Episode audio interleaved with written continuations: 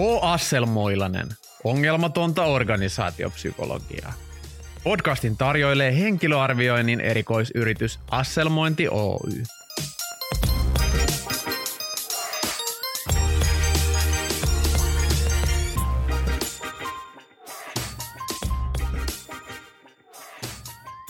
Kun aloitin pörssiyhtiön rekrytoinnin vetäjänä, lopetin heti ensitöikseni henkilöarviointipalveluiden käytön. Ai miksi? No siksi, että sinne oli pesiytynyt vuosien mittaan semmoinen kulttuuri, että henkilöarviointifirman aluetoimiston johtava konsultti ja tämän pörssiyrityksen aluejohtaja oli tämmöisiä kauppakamari kavereita ja tämä henkilöarviointipalveluiden käyttö näyttäytyi enemmän tämmöisenä paikallisen elinkeinotoiminnan tukemisena kuin minään varsinaisena lisäarvopalveluna. Eli semmoinen automaatio, että tietyn tasoisissa rekrytoinneissa aina käytetään henkilöarviointia, jonka tekee se paikallinen aluetoimiston konsultti, niin sellaisen automaation halusin katkaista ja halusin ottaa tietynlaisen aikalisää ja ruveta rakentamaan sitä henkilöarviointien tekemistä puhtaalta pöydältä. Niin, että jos sellaisia tehdään, niin ne palvelee jotain ihan oikeaa tarkoitusta, eikä sitä, että on jossain kauppakamarin saunaillassa sovittu, että jos sinä tilaat minulta palveluita, niin minä tilaan sitten sinulta näitä palveluita. Kuuntelet H. Asselmoilanen podcastia. Täällä kanssasi organisaatiopsykologit Matti Akkola ja Juho Toivola. Meidän yritys Asselmointi tekee henkilöarviointia ja me ollaan tietysti hirveän kiitollisia aina kun joku sitä meiltä ostaa, mutta tarvitaanko semmoista ylipäätään? Olisiko maailma yhtään huonompi paikka ja olisiko yritykset yhtään vähemmän tuottavia, vaikka koko henkilöarviointi teollisuus lakkaisi tänään? Mitäs mieltä olet Matti tästä? Ainakin me oltaisiin vähemmän tuottavia. Me pitäisi keksiä jotain muuta hyödyllistä tekemistä. Ja tota, meidän kilpailijat varmaan menis myöskin pois, pois bisneksestä. Mutta haittaisikohan se sitten kuitenkaan ketään? Tämä on vähän tämmöistä niinku hankalaa, kun niinku pitäisi itseään ampua jalkaan. Ja en ole, ehkä, en ole ennenkään ampunut itseään jalkaan, niin tämä on vaikea, vaikea teema. Niin ainakin tuossa jo viitattiin siihen kokemukseen, että, että ne, jotka ovat sitten syystä tai toisesta antipatiapäissään tai muista syistä päättäneet sit lopettaa arviointipalvelun käytöt, niin monethan näistä evankelioi sitä, että rekrytointiprosessit streamlinaantui, että, että saatiin niin kuin läpimenoaikaa nopeutetuksi ja, ja edelleen teemme ihan yhtä hyviä rekrytointeja kuin ennenkin.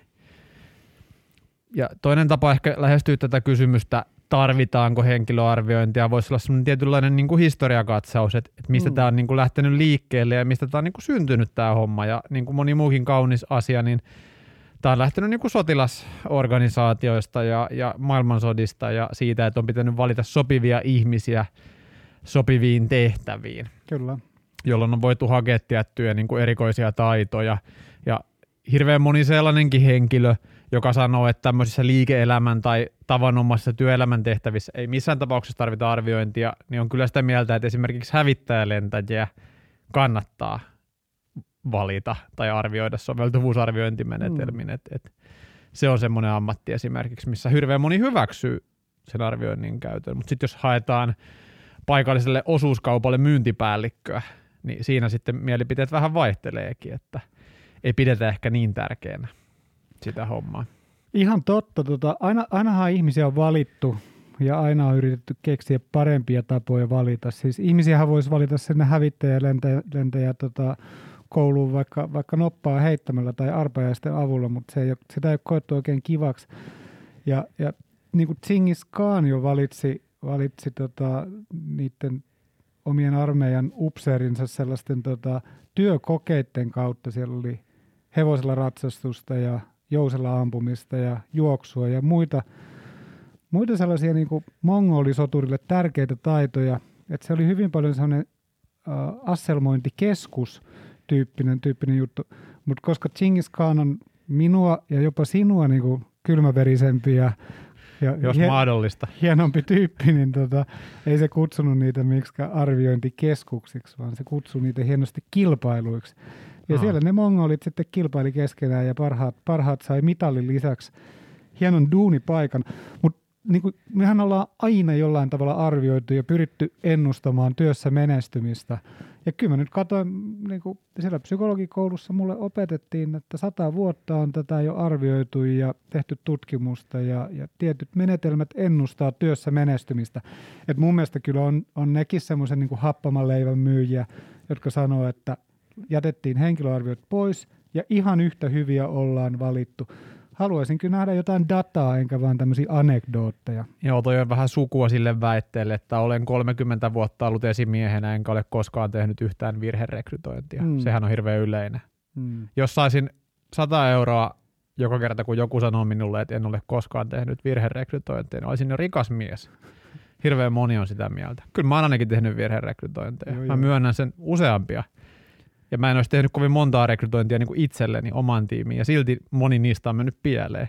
Hmm. Että onko mä sitten niin keskivertoa huonompi vai valehtelee joku muut? No, sekä, että. sekä että. Mahtavaa. Mutta joo, ja, ja sitten tullaan niinku ehkä siihen kysymykseen, että mietitään siihen, että millaiseksi henkilöarviointi Suomessa nyt on niinku pikkuhiljaa mennyt, niin, niin sehän on sellaista, että ää, siinä voi olla vähän sellainen osa ulkoistuksen meininki, että et, et on, niin luotetaan se, että et me katsotaan niin päällisin puolin tietyt jutut, ja kyllä ne siellä henkilöarviointifirmassa sitten selvittää hmm. näitä motiiveja, että et, et, et se voi olla myös semmoista niin rekrytointiprosessin osa ulkoistusta. Että luotetaan siihen, että, että jos me ollaan nyt vähän laiskasti ja ohimennen tehty tätä hommaa, niin siellä sitten kunnolla selvitetään. Niin, historian saatossahan ihmiset on erikoistunut, että ei, ei meidän kaikkien tarvi enää olla niin kuin maanviljelijöitä ja metsästi ei samaan aikaan, että meillä on tämmöisiä niin kuin seppiä ja puuseppiä, että, että, että pystyisihän itsekin rakentamaan oven, mutta, mutta helpompi se on ostaa kooraudesta. Siellä on joku ovitehtailija tehnyt se ove ja kuljettanut sen koorautaa, niin mun ja sun ei tarvitse sitä tehdä, niin vähän samalla tavalla henkilöarviointi on muotoutunut sellaiseksi palveluksi, että pystytään ottamaan se vaiva pois siltä yritykseltä ja useissa tilanteissa pystytään niin kuin laadukkaammin ja paremmin arvioimaan sitä henkilöä, kuin jos sä teet sitä yhden tai kaksi kertaa vuodessa. Joo. Tulipa muuten sellainen mieleen, että jos urheilu on joskus aikanaan menneinä myyttisinä aikoina palvelu sitä, että on voitu sitä kautta valita hyviä sotureita, niin minkä takia tänä päivänä ihmiset, jotka meritoituu niin kuin urheilun saralla, niin monilla on suuria vaikeuksia sijoittua sit niin sanottuun oikeaan työelämään. Että onko pitää kysyä sulta, kun sä oot urheilupsykologi, että onko ne kompetenssit, mitä sitten niinku huippu-urheilussa vaaditaan, niin, niin erilaisia? Vai mistä se johtuu, että et moni, moni entinen olympiavoittaja tai maailmanmestari on niinku kokenut aika suuriakin vaikeuksia niinku löytää sit niinku tästä työelämästä paikkaansa urheiluran jälkeen. Niin, tuossa oli vähän tämmöistä kahden pennin heuristiikkaa, että on, onko oikeasti näin. niin, Et, tota, ainakin näitä tarinoita on. Niin, no tarinoita joo. Kaikki tuntee Matti Nykäsen, joka teki hieno uran myöskin laulajana. Ja, tota, Rauha hänen muistolleen. Kyllä. Et, et näkisin, näkisin, että siellä on kyllä monia niinku hienoja tarinoita myöskin niistä ihmistä, jotka on pystynyt muuntautumaan ja tulemaan työelämään. Ja urheilu on myöskin ihan oikea ammatti. Se, se on musta hauskaa, että, että sitä ei välttämättä kaikki aina pidä oikeana ammattina. Joskus se on hyvin niin kuin tuottosa ammatti. Ja sitten on joitakin urheilijoita, jos olet NHL vaikka kiekkoilu viisi vuotta tai kymmenen vuotta, niin sulla on niin, niin paljon pätäkkää taskussa, että sun ei välttämättä tarvi mennä töihin. Ja monethan mm-hmm. tekee töitä sitä varten, että pystyisi maksaa asuntolainan, että, Kyllä. että kaikille meille se ei ole niin kuin tarpeellista enää siinä vaiheessa, kun on tarpeeksi rahaa taskussa. Mä vastaan tuohon, että, että tota, pitäisi varmaan katsoa joku, joku tilasto tai data, että kuinka monella on vaikeuksia, Joo. vaikeuksia tota, sijoittua. Okei. No hei, mä heitän toisen pallon. Tota, me ollaan tehty tässä paljon myyntityötä. Meillä on tämä Asselmointi Oy, myydään raivokkaasti näitä henkilöarviointeja. Kyllä ja jos ei me olla sua vielä jututettu, niin kohta jututetaan, mutta me ollaan juteltu paljon myös IT-alan yritysten kanssa, ja se Kyllä. mikä sieltä on tullut aika usein on se, että no kun me ollaan tämmöinen IT-alan yritys, me työllistetään ihmisiä lähinnä näihin teknisiin rooleihin, mm. että meillä on koodareita ja data scientisteja ja arkkitehtejä ja jotain muita semmoisia jänniä, niin kun, kun näillä on nämä tekniset kompetenssit niin tärkeitä, että ja, ja kun tämä on niin kuuma tämä markkina, mm. että et nämä menee heti jonnekin muualle töihin, jos rekryprosessi kestää yli kaksi päivää, niin, niin me ei voida nyt näissä IT-alan rekryissä ja teknisissä rooleissa tätä tehdä, kun ei kukaan muukaan IT-firma tee. Niin onko tämä IT-alan niin kuin penseä suhtautuminen perinteisiin henkilöarviointeihin, niin onko se osoitus siitä, että työelämässä on niin jo menty, kun IT-alahan niin edustaa tavallaan sitä modernia mm. työelämää monessa mielessä, ja siellä kun niitä perinteisiä pitkiä syvällisiä henkilöarviointeja ei nyt niin paljon tehdä, niin onko se osoitus siitä, että, että työelämässä on jo siirrytty henkilöarviointien jälkeiseen aikaan? Oi kun hienosti sanottu, ihan henkilöarviointien jälkeinen aika.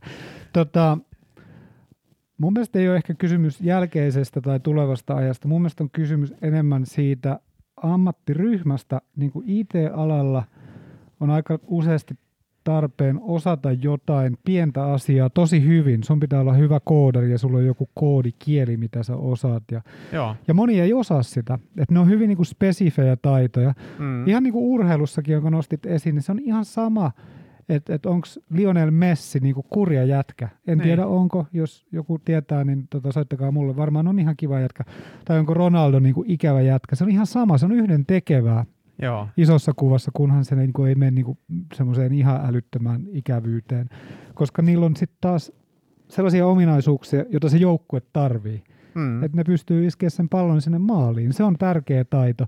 Että et sieltä ei niin kuin mennä sinne Barcelonan akatemiaan ja, ja odota sitä tyyppiä, joka persoonaltaan parhaiten sopii joukkueeseen. Josta muuten tuli sitten mieleen, että Aon – joka oli munkin vanha työnantaja, tekee Manchester Unitedin kanssa yhteistyötä. Ja ne oli vetänyt jotain tota, kykytestejä korreloinut niin kuin eri pelin osa-alueen menestymisen kanssa. Ja siellä oli just niin kuin asioita, että ne henkilöt, jotka pärjäsivät paremmin tarkkaavuutta mittaavassa testissä, niin sai 30 prosenttia syötöistä omille enemmän kuin ne, jotka heikommin pärjäsivät. Siellä saattaa myöskin olla korrelaatiota, mutta miten päin ne sitten toimii, että onko ne tarkkaavaisia sitä varten, että ne on oppinut sen siinä syötellessään tai jotain muuta syytä varten, niin, niin IT-sektorista sanoisin näin, että, että sielläkin se osaaminen on niin keskiössä ja se on aika helppo mitata, niin sitten tulee taas ne kaikki muut piirteet, jotka ei ole niin tärkeitä. Mutta esimerkiksi jossain johtajassa, jossa se on hyvin geneeristä se osaaminen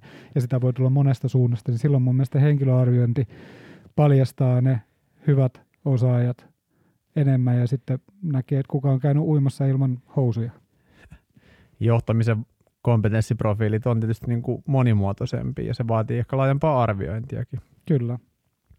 Ja kyllä mulla on semmoinenkin mielipide, että niin kuin sata vuotta kun tätä on tutkittu ja sitten me ollaan nähty, että työssä menestyminen korreloi tiettyjen osa-alueiden niin kuin testattavien osa kanssa, vaikka yleisen kyvykkyyden kanssa tai, tai persoonallisuuden piirteiden kanssa tai jossain case-tehtävässä menestymisen kanssa, niin kyllä se mun mielestä antaa jonkunlaista selkänojaa että sellaisia työkaluja kannattaa käyttää. Kyllä. Ja, ja tietysti niin kuin tuossa tulee mieleen se, että kun on niin todennäköisyyksiä, niin toi helposti ymmärtää vähän väärin, että tarkoittaako tämä sitä, että henkilö, joka on keskimääräistä kyvyttömämpi, niin ei voi missään tapauksessa pärjätä missään työssä. Mm. No ei, ei se tarkoita sitä, että, pitää ymmärtää, ne, niin kuin, että ne on tilastollisia, tilastollisia yhteyksiä ja, ja puhutaan todennäköisyyksistä – ehkä jos mä saisin niin kuin jonkunlaiset henkilöarvioinnit karsia tästä maailmasta ja tavallaan puutata tilannetta siltä osin, niin semmoisessa asetelmassakin aika usein on ollut, että, että, että se tavallaan niin kuin henkilöarviointien käyttö on, on semmoinen niin HR-osaston epäluottamuksen osoitus niitä linjaesimiehiä kohtaan, mm. jolloin sitten helposti se esihenkilöidenkin suhtautuminen on semmoinen, että ne, ne sanoo jo kandeille, että – no mä oon nyt tosi pahoillani, mutta tässä olisi nyt tämmöinen henkilöarviointi vielä, koska meidän HR sitä vaatii. Ja sitten kaikki on vähän sillä niin kuin mentaliteetilla, jopa se arvioinnin tekevä konsultti, että tämä on nyt tämmöistä niin kuin pakkopullaa, mitä kukaan ei halua. Mm, et, et, et semmoisessa asetelmassa oleminen ei ole kellekään kivaa, ja, ja mä toivoisin, että mä en joutuisi elämässäni enää yhteenkään niin kuin speksauskeskusteluun, missä se rekrytoiva esihenkilö selvästi kokee, että se koko arviointi on ihan turha juttu, ja toivoisi, että että hän voisi tehdä jotain muuta ja olisi saanut palkata sen tyypin, että et, et, et siinäkin mielessä, että jos niinku esimerkiksi se HR-osasto vaikka tekisikin ne sopimukset sit arviointifirman kanssa, niin ei pysty niinku riittävällä tavalla sitouttamaan sitä esihenkilöporukkaa tai kommunikoimaan sitä, että miksi näitä tehdään, niin, niin sinne ei ole ainakaan kumppanina hirveän kiva tulla semmoiseen asetelmaan. Ei ole kumppanina kiva tulla. Ja, ja sitten kyllä on tämä, niin kuin ollaan mekin aika pölhöi niin. Niin kuin välillä. Et ei, ei mekään nyt mitään niin kuin semmoisia niin kuin hu- huikeita osaajia joka kohdassa. Mä muistan joskus, tota, olin mökillä ja tota, sieltä yksi, yksi lähisukulainen tota, näytti yhden arviointifirman niin kuin arviointiraportteja. Se oli rekrytoimassa oman tiimiinsä työntekijöitä ja Joo. sanoi, että sä kun teet näitä, näitä henkilöarvioita, niin kerro nyt, että mitä täällä oikein niin sanoit, että ketä näistä kolmesta mun pitäisi valita ja mä, mä sitten luin niitä arviointiraportteja. Mulla tuli aika tyhmä olo siinä, että, että täällä on tämmöistä ja näin ja noin. Ja mä en kyllä saanut koskaan niin kuin selville, että ketä näistä pitäisi rekrytoida. Mä sanoin sille, että hei, nyt kannattaa ehkä soittaa sille konsultille ja kysyä, että niinku, ketä sä suosittelet. Se oli ihan kamalaa niinku munkkilatinaa ja sellaista niinku pyörittelyä. Siitä ei ollut kenellekään hyötyä. Toivottavasti kukaan ei ollut maksanut siitä rahaa, paitsi oli kyllä. Joo, mä muistan Klingen Vesa, jonka kanssa on tehty arviointeja. Terveiset Vesalle sinne Rämsööseen, jos kuuntelet tätä, niin päätin kerran, kun tein Vesalle arviointiin, niin helvetin nokkelana kaverina, niin muuttaa sitä raportointimallia kysymättä Vesalta. Eli mä olin aiemmin tehnyt semmoisia niin sanottuja tajunnanvirtaraportteja, eli semmoisia monisivuisia wordejä, missä on semmoista niin kuin lorem ipsumia siellä niin kuin sivukaupalla. Tämä ei ollut sun raportti, mistä mä äsken puhuin. Joo, hyvä niin. tai ehkä olikin, mistä sä tiedät. Ei ollut, Okei, koska okay, siellä oli nimi. luki nimi, sen konsultin nimi okay. ja firma.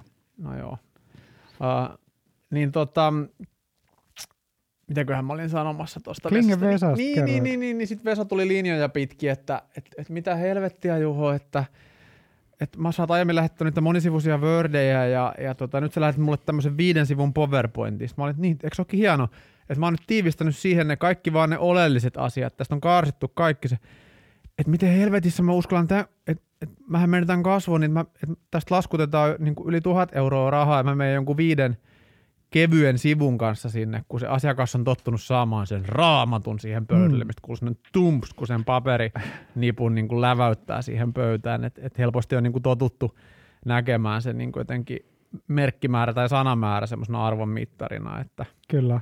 että tämä niin kuin henkilöarviointiraportti maksaa euron per sana. että semmoinen tuhannen sanan raportti maksaa tuota tuhat euroa ja kahden tuhannen sanan raportti maksaa kaksi tuhat euroa. Et tuleeko se lisäarvo siitä sanamäärästä – vai tuleeko se lisäarvo siitä, että sulla on niin kuin kokenut ammattilainen, joka sanoo, että tämä tyyppi kannattaa palkata ja tota ei. Miten tämä tarina jatkuu? Mitä se asiakas sitten sanoi? No kyllä se ainakin laskun maksoi ihan kiltisti, että mä, mä en ollut itse siellä purkamassa sitä, niin en osaa sanoa tarkemmin. Toi on muuten totta. Mä en tiedä, mitä mieltä kuulijat on asiasta, mutta mun käsitys on se, että kun tehdään henkilöarviointeja – ja se asiakas maksaa siitä asiantuntijapalvelusta, siitä vastauksesta kysymykseen, että kannattaako tämä tyyppi rekrytoida vai ei. Joo. Ja mun mielestä se on niinku yhden tekevää, että kerrotko sä sen, sen sun viestis semmoisessa, isossa paksussa muodossa vai, vai sitten niinku nopeasti ja tehokkaasti. Melkein itse olisin taipuvainen että et saisin semmoisen hyvin niin kuin karsitun raportin. Ja sitten toinen syy, miksi en itsekään tykkää niitä pitkiä lausuntoja kirjoittaa, on se, että ainoa henkilö, jotka, joka lukee ne ajatuksella ja tarkasti, on se kandidaatti itse. Hmm. Ja, ja sille se on tärkeää teksti, että siinä pitää olla aika virheetön ja myöskin aika varma asiastaan, että uskaltaa sinne kirjoittaa niitä juttuja. Että et helpommalla Kyllä. pääsee kun, kun tota tekee semmoista lyhy, lyhyttä, niin kuin tarkoin harkittua tekstiä, kun pitkää tarkoin harkittua tekstiä. Joo. Semmoinen se tulee mieleen tästä, että onko tästä hommasta mitään hyötyä, niin on tiettyjä psykologeja ja arvioinnin tekijöitä, jotka saa asiakkailtaan semmoista palautetta, että pystyt, pystyt löytämään ihmisestä jotain semmoista, mitä me ei pystytty hänestä löytämään. Joonas Kokko on tämmöinen hahmo. Joonas saa usein asiakkailta semmoista palautetta, että pystyit löytämään ihmisestä paljon asioita, joita emme itse ole tunnistaneet, mutta sitten tämmöiset keskinkertaiset arviointipsykologit niin kuin minä, niin se yleisin palaute, minkä mä saan asiakkailta on se, että kun purkukeskustelun aluksi mua pyydetään vapaasti luonnehtimaan, että millainen kuva mulla on tästä henkilöstä syntynyt. Mä kerron, pidän mm. minuutin monologi, että no tää on tämmöinen paineensietokykyinen ja tavoitteellinen kaveri, jolla on hyvä kykyrakenne ja riittävät sosiaaliset taidot ja, ja tämä johtaminen ja uralla eteminen motivoi ja tämä niin kuin hyvin linjassa tämän niin kuin tehtävä hänen motivaatioprofiilinsa kanssa. Ja sitten sanoi, että joo, tosi hyvä, ihan samanlainen kuva meillekin tuli. Jolloin mulle tulee semmoinen olo, että okei, no tämä maksaa teille 1500 euroa, että what's the point, että, ja tähän meni nyt viikko, niin kuin tämä viivästytti viikolla tätä rekryprosessia, että jos mulle, teille kerran tuli ihan samanlainen kuva kuin musta, niin mitä hyötyä tästä koko hommasta oli, ja, ja, ja tässä niin kuin palo aikaa ja rahaa, ja, ja näin, että et jotenkin semmoinen ajatus, että arvioi tai psykologi löytää jonkun ihan uuden puolen siitä ihmisestä, joka ei ole millään tavalla tullut aiemmin esiin, niin on, onko se se tavoite ja odotusarvo? Onko, onko mä niin kuin alisuoriutunut, kun se kuva, mikä mulle on syntynyt ehdokkaasta, on aika usein samanlainen kuin mikä niille asiakkaille on syntynyt? Mä lähtisin mieluummin miettimään sitä, että, että kuinka niin kuin helppoa olisi konfrontoida, että ei, ei, että Juho, toi on täysin erilainen kuva kuin minulla itselläni niin, on. ehkä ne valehtelee mulle. Ehkä, ehkä ne tota, on aika, niin kuin, ihmiset on aika hyvä tapaisia. Että mä en usko, mm. että ne niin kuin, ihan hirveästi haluaisi lähteä niin kuin, kyykyttää sua ja sanoa, että ei, ei, ei tämä nyt näin ole. Niin. Mulla oli muuten semmoinen terveystiedon op, op, opettaja kuin Tapio. Terveisiä tota, tota, toivollinen, toivollinen lukio, ehkä mun luokkakaverit tietää, kenestä puhutaan. Tota, terveystiedon tunnella puhuttiin kuukautisista ja tota, Tapio sanoi, että tota, näin tämä menee. Sitten siellä oli Anne viittasi ja Anne sanoi, että ei, ei se Tapio ihan noin mene.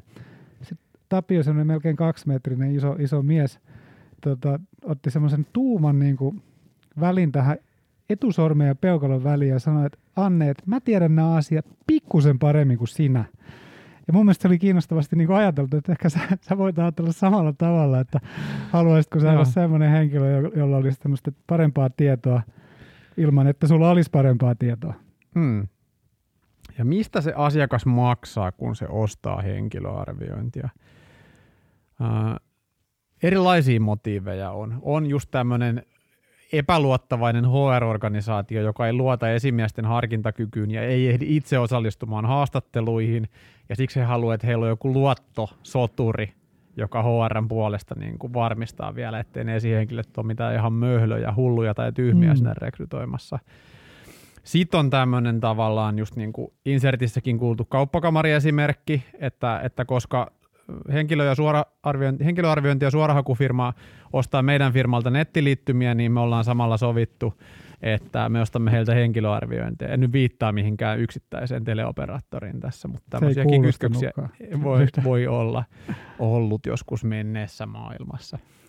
Tai tai että siellä on tämmöinen käsitys siitä, että esimerkiksi psykologi pystyy jollain pelkästään niin kuin silmiin tuijottamalla aistimaan ja, ja saamaan jotain niin kuin kakkoskanavia pitkin ihmisestä jotain semmoista tietoa, mihin niin kuin tavallinen ja ei pysty. Että on niin kuin suuri kunnioitus esimerkiksi psykologiaa tai jotain tämmöisiä testejä kohtaan ja ikään kuin semmoisella jännityksellä sitten niin kuin katsotaan, että mitä sieltä tulee. Siinä on vähän semmoista mystiikkaakin jopa. Ehkä jos käytetään vähän jotain projektiivisia testejä ja jotain niin kuin psykoterapiaopinnoissa opittuja heijasteiden tulkintoja, niin sieltä saadaan kivaa, se tuo semmoista kivaa myyttisyyttä siihen muuten niin tasapaksuun työelämään, niin ne käyttää niin hienoja sanojakin aina, että voi voi. Niin, oltaisiin semmoisia niin työelämän shamaneja. Niin. Se olisi mun mielestä kiva. Ja sitä paitsi ei, ei psykologit ole kyllä ihan samasta muodista kuin muut tehty. Muistan, mä opiskelin Englannissa ja sitten mun piti tulla Suomeen ja mä olin Turun työvoimatoimistossa duunissa ja tota, piti saada vähän tehtyä yliopistossa lisäkursseja, jotain kliinisen ammattikäytännön kursseja, joita ei siellä englannin psykologikoulussa opeteltu ja, tai opetettu. Ja menin Turun yliopistoon ja sitten tota, siellä oli se professori siellä katteli, että jaha, että mikäs mies siellä on. Ja sitten kysyin siltä, että, ja, että on, onko sulla kello? Että, että näin. Ja, ja mulla vai? Sitten mä sit, niin, niin sulle, että mitä kello mahtaa olla? Ja nyt vai? Sitten mä ajattelin, en, en mä pysty tämmöisessä koulussa opet- opettelemaan yhtään mitään, kun nämä professoritkin on näin erikoisia. Ja, ja sitten mä päätin mennä sinne Helsingin yliopistoon ja sieltä ne otti mut ihan hyvin vastaan. Ja siellä ei tullut noin vaikeita kysymyksiä, että et, et nyt vai? Niin. Että et semmoista, että ei ne ihan niinku samasta puusta ole veistetty kuin, kuin Jami. Pasi. Oikeasti. Joo. No tota, milloin sitten kannattaa ostaa henkilöarviointeja? Mitkä on niitä tilanteita, joissa, joissa se niinku hyöty on nähtävissä ja, ja miten me niinku itse ammattilaisena nähdään, että milloin se on perusteltu ja millaisten niinku asiakkaiden kanssa meidän on kiva tehdä töitä. Ennen kuin annan sun vastata, niin itselle tulee mieleen ainakin sellainen, mekin ollaan nyt tämmöisiä niin kuin ainakin varhaiskeski-ikäisiä hahmoja, niin itse on huomannut ainakin, että semmoisessa tilanteessa mustaan ja sit mun tekemisestä on ollut iso hyöty, jos on vaikka tosi niin kuin nuoria, voi olla ihan niin kuin yrityksen perustajat ja HR-ihmisetkin voi olla tosi niin kuin alkutaipalla työelämässä tai, tai ainakin se rekrytoiva esihenkilö on uusi siinä tehtävässään ja ei ole esimerkiksi aiemmin itse rekrytoinut ja, ja, ja siinä huomaa, että ihan semmoisella yleisellä elämänkokemuksella ja työelämäkokemuksella pystyy jo tuomaan paljon.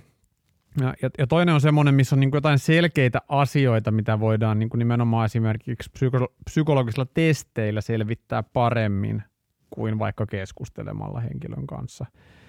Vaikka kykyrakenteeseen liittyvät asiat tai persoonallisuuden niin kuin kattavampi kartoitus, niin silloin kun se on oleellista, että miten, miten ihminen käyttäytyy ja, ja ajattelee ja, ja millaista on hänen niin kuin tunne, tunnehallinta tai tunneelämä, niin silloin kun se on työtehtävien kannalta oleellista, niin, niin näissä tilanteissa se on hyödyllistä.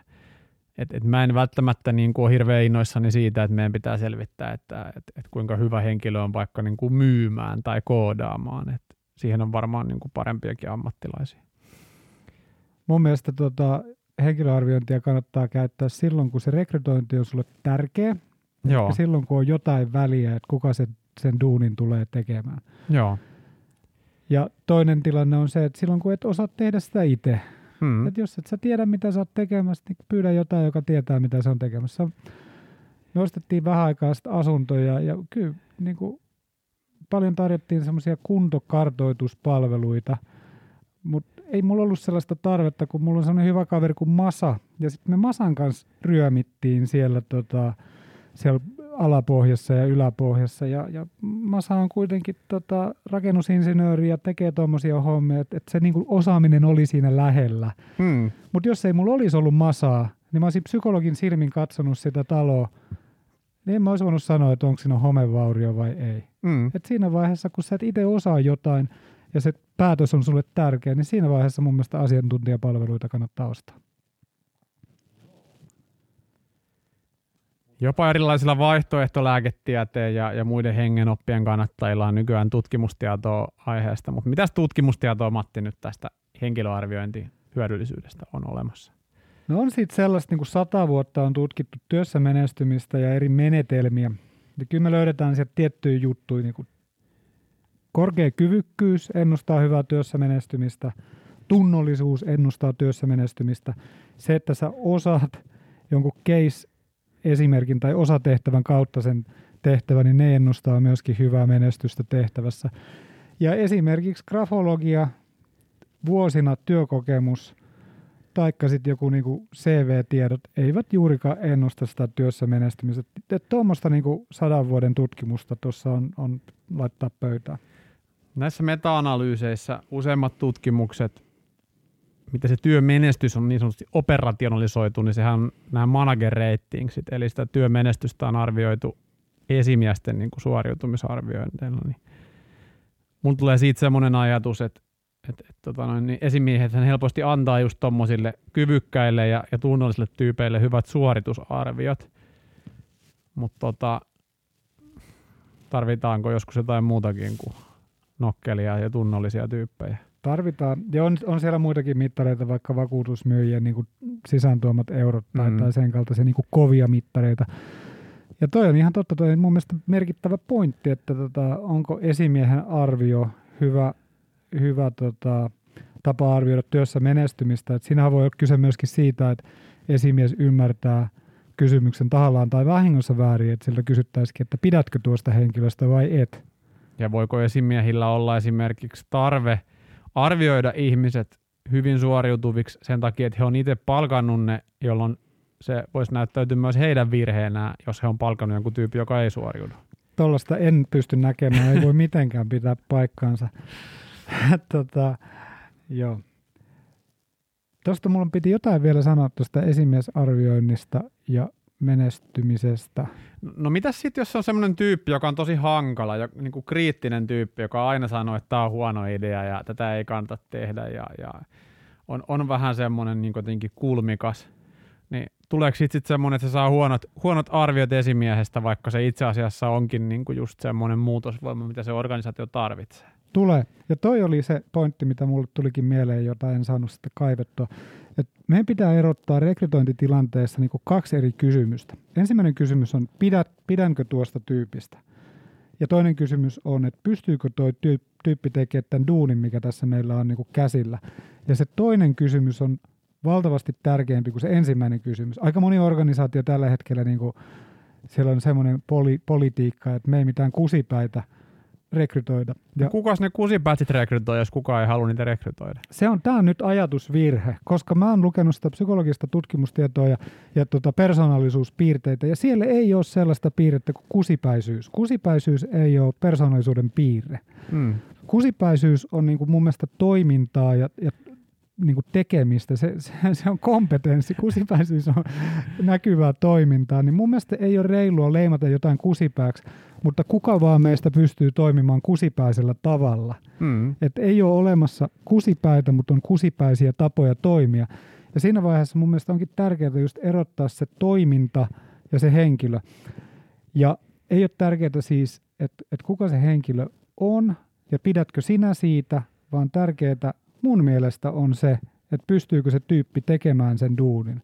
Et mieluummin mulla on niinku kusipäinen liikennelentäjä, joka tuo sen lentokoneen sinne kentälle oikeinpäin ja turvallisesti, kuin semmoinen hirveän mukava lentäjä, joka jysäyttää sen siihen tantereeseen.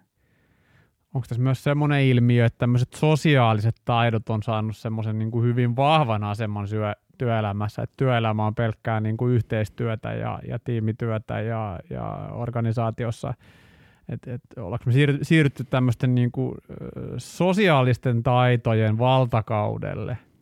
Sosiaalisten taitojen jälkeiseen aikaan. Niin, koska se alkaa. Odotan innolla. Niin. Nimimerkillä sosiopaatti. Mahtavaa.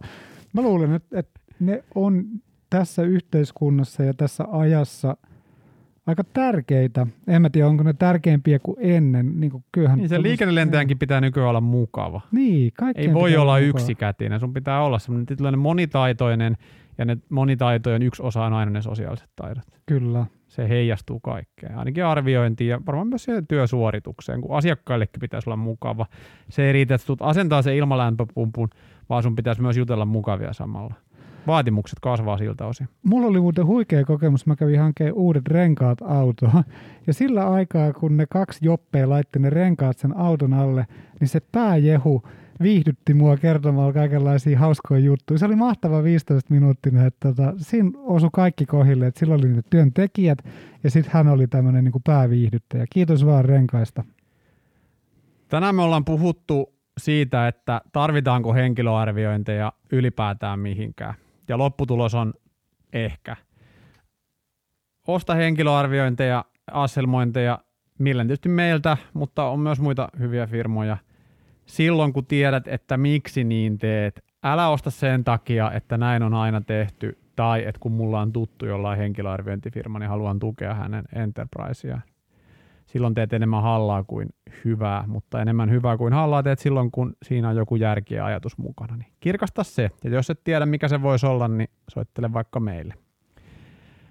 Seuraavassa jaksossa me puhutaan siitä, että miten paljon aikuinen ihminen ylipäätään puuttuu, pystyy muuttumaan, mikä on realistista, millaisia muutostavoitteita me voidaan yksilöille asettaa. Tuppa kuuntelemaan.